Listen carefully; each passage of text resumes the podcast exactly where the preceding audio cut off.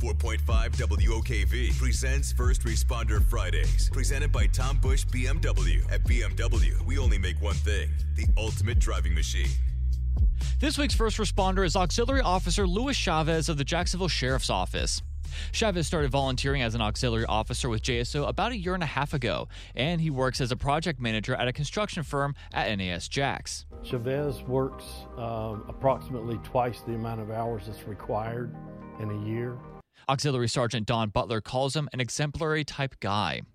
Recently, Chavez was awarded Auxiliary Officer of the Year by JSO for assisting an officer in a traffic stop in the Five Points area back in June. It was during that stop that officers discovered the driver was possessing illegal drugs and fled on foot.